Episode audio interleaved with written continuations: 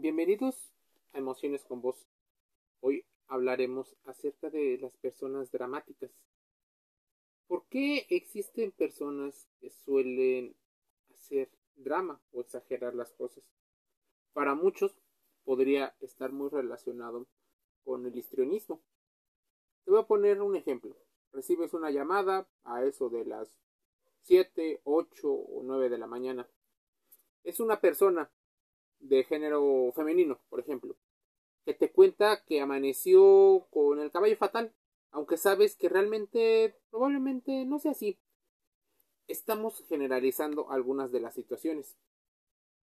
Mira, es importante considerar que se les educa a las mujeres, a muchas, a ponerle mucha atención a los detalles, a tener un mundo emocional muy alto pero poca emocional, tanto para mujeres como para hombres. La persona del relato podría estar siendo la reina del drama. Esto dejé un espacio debido a que puede ser que empiece a exagerar en su relato. O rey del drama, porque también los hay. Esto no es exclusivo del género, aunque predominantemente se les atribuye socialmente a las mujeres este concepto. Mira, algunos piensan que es parte de, un, de una conducta aprendida. De hecho, según investigaciones eh, recientes, los niños que han sido víctimas de abuso o que han vivido desastres tienden a presentar afectaciones químicas a nivel cerebral en las que relacionan o están relacionadas con el humor.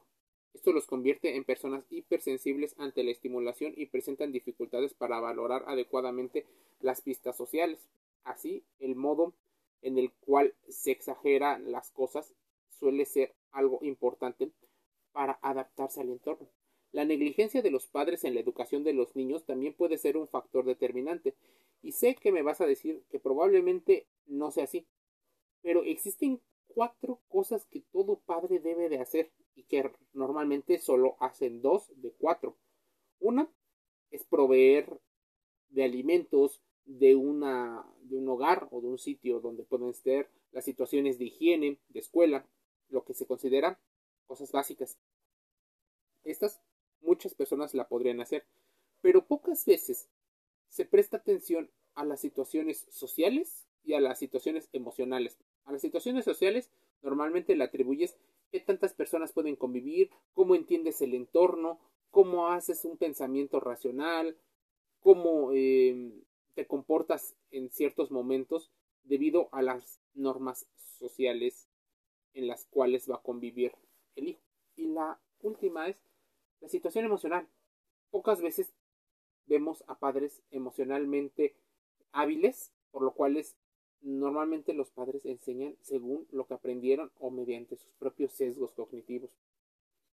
Si bien no está mal que los padres suelan reducir el esfuerzo mental en la educación, si tienes que poner atención en qué le estás enseñando a ellos.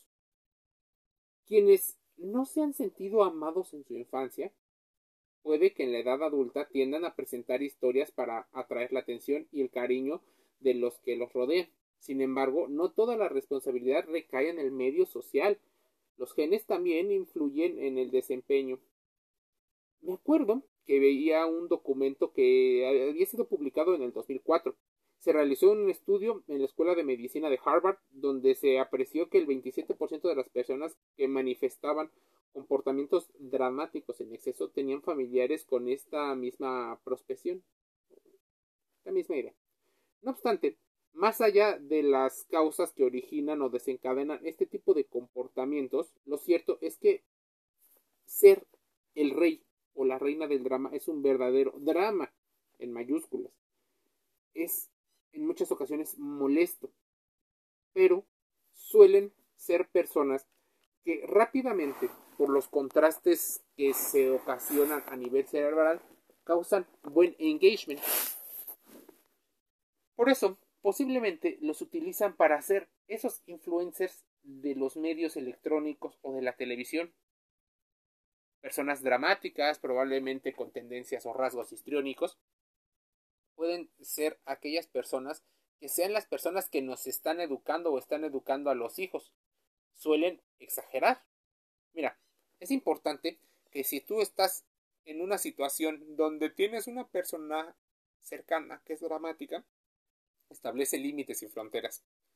Pon límites de tiempo y de espacios a las interacciones, algo que puede ponerse en práctica si se trata, por ejemplo, de una pareja o de un compañero de trabajo. Deja bien en claro que no tienes todo el día para escuchar, por ejemplo, las quejas, reclamos o sus propias historias. Sé consciente, no rompas las reglas que has impuesto porque de lo contrario volverás al punto de partida. Recuerda que a veces estas personas pueden llegar a ser manipuladoras, pueden utilizar todas sus estrategias y posiblemente algunos encantos. Y no estoy eh, satanizando eh, a las personas que tienen estos rasgos, solo estoy hablando de una tendencia de comportamiento. Probablemente muchas de estas personas no es que sean malas eh, por naturaleza, sino han aprendido a comportarse de esta manera para obtener esas cosas que necesitan. Atención, recursos, eh, un poco de tiempo. Pero lo han hecho de una manera donde, según las teorías de apego, existen dos formas de hacerlo. Una sería que cuando no te ponen atención, simplemente te retires. La otra, y la que podría ser la que menos deberíamos de utilizar, pero probablemente es la que más se utilice, es que las personas suben el volumen de sus peticiones. Al no ponerme atención, mi cerebro y mis comportamientos entienden que probablemente la otra persona no me escuchó, no me entendió. Así que subo el nivel de mis quejas, de mis peticiones, de mis solicitudes. Así, esta parte de la intencionalidad por manipular posiblemente pasa a un nivel de inconsciente. Lo haces y no te das cuenta de que estás elevando. Mira, mantén la calma. Aunque es difícil, de nada sirve enfadarse o gritar. Además, si reaccionamos dramáticamente, esto solo servirá para amplificar las emociones que estamos sintiendo y que las otras personas sienten. Por ende, escucha con calma hasta donde puedas. Utiliza adjetivos de contenido emocionalmente positivo o algunas personas mencionan que menciones eh, la neutralidad. Es difícil, por eso te invito siempre a contrastar toda la información aquí dicha. Puedes ir con un especialista de la salud mental, por ejemplo, un psicólogo, siempre muy buena idea. Redirecciona a una persona dramática, esa que normalmente se centra en lo negativo y saca a relucir los aspectos eh, positivos de alguna situación. Es importante para nuestra salud mental. Y mira, existen personas que tienen esos comportamientos. Todos tenemos un amigo, amiga o conocido que es bastante dramático. No importa la situación ni el momento, ellos siempre hacen todo una tragedia griega, una novela de esto. Mira, si te sientes identificado o sientes que la situación puede estar muy cercana, debes de tener en cuenta que cuando no le hablas, se enoja. Posiblemente estemos hablando de una relación que tenga con una base de la mm, herida de abandono. Tal vez con el o ambivalente entre evasivo y una personalidad que tiende a ser ansiosa. Entonces hay ansiedad. Hay situaciones difícilmente nos enseñan a controlar. Posiblemente la persona se siente ignorada y puede que te insulte o haga un drama de aquello porque no puede comprender cómo está sintiéndolo. Aunque tú estás ahí para tranquilizarla o tranquilizarlo, muchos de ellos tendrán la última palabra hasta que no termine la actividad teatral del día. Posiblemente por eso rompen muchas de las relaciones que tienen, por ser dramáticos, por exagerar todo y posiblemente tener esta hipersensibilidad. Mira, si te escriben y no contestas rápido, posiblemente se enojen. Vienen palabras, ¿por qué no me contestas? Sabes que esto es importante. Hola, hola, hola. Intensidad en las llamadas. Y es que uno de los pocos sucesos donde posiblemente hay cierta neutralidad es en la distancia, en lo escrito, tal vez en un mensaje de texto, pero él o ella no entienden que tienes una vida propia. Intentan fusionarse. Y eso es peligroso tanto para ellos como para ti. Y en ese momento no puedes responderle tan rápido como quisiera porque tienes otras actividades que se deberían de respetar, pero a veces no ocurren. Cuando le dices, por ejemplo, un cumplido, podría ser que se sienta sumamente satisfecho. Este aspecto de validación es muy importante a la hora de... Y muchos de los consejos que ocurren por coach y falsos gurús ocurre con un juego de poder. No hagas, haz esto, si quieres conseguir esto, utiliza tal estrategia. A ver, no estamos entendiendo ni siquiera por qué funciona tal o cual estrategia. Porque muchas veces de esas estrategias no son muy sanas para el cerebro. Crean tensión y solo te hace ganar una guerra. Pero ¿a qué costo? A costo de romper la salud emocional del otro. Así que normalmente no le hagas caso a esos consejos que te dan estrategias para llamar la atención o para controlar a una persona. El consejo que debes de seguir es una, entiende tus emociones. Dos, intenta entender las emociones del otro. Tres, establece límites. Cuatro, haz pensamiento racional tu mejor amigo. ¿Y cómo olvidar que por cualquier motivo, por ejemplo, podrían exagerar? Se quieren morir, aman a todos, aún apenas los conocido hace muy poco tiempo. Siempre exagerarán y quedarán hacerlo todo a una intensidad y una velocidad muy rápida. Sé que esto también es una generalización. Existen situaciones de la vida que se convierten en una situación difícil de manejar.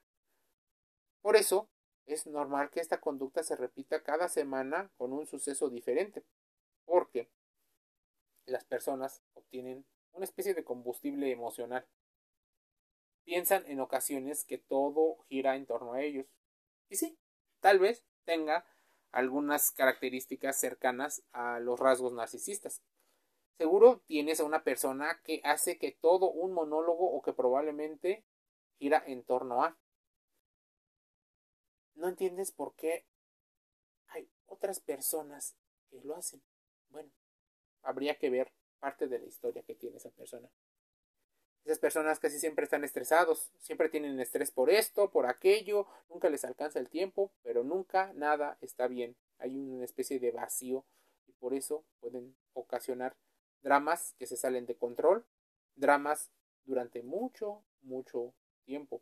Se ponen tristes para muchas cosas, tal vez más de lo habitual. En ocasiones se ponen tristes incluso por cosas que pudiera no debía estar triste. Hasta las situaciones felices les puede ocasionar cierta tristeza. ¿Por qué? Porque tienen una sensibilidad a flor de piel. Y no es que esto sea malo.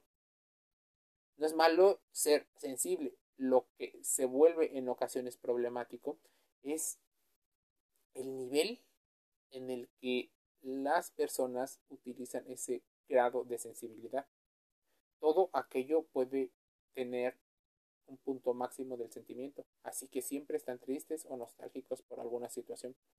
Es más, evolutivamente algunas personas han decidido no relacionarse emocional o sexualmente con algunas personas con estas personalidades por las implicaciones evolutivas que antes traían, pero ahí viene el meollo del asunto. Las personas dramáticas suelen ser encantadoras al principio para atraer justo a algunas personas.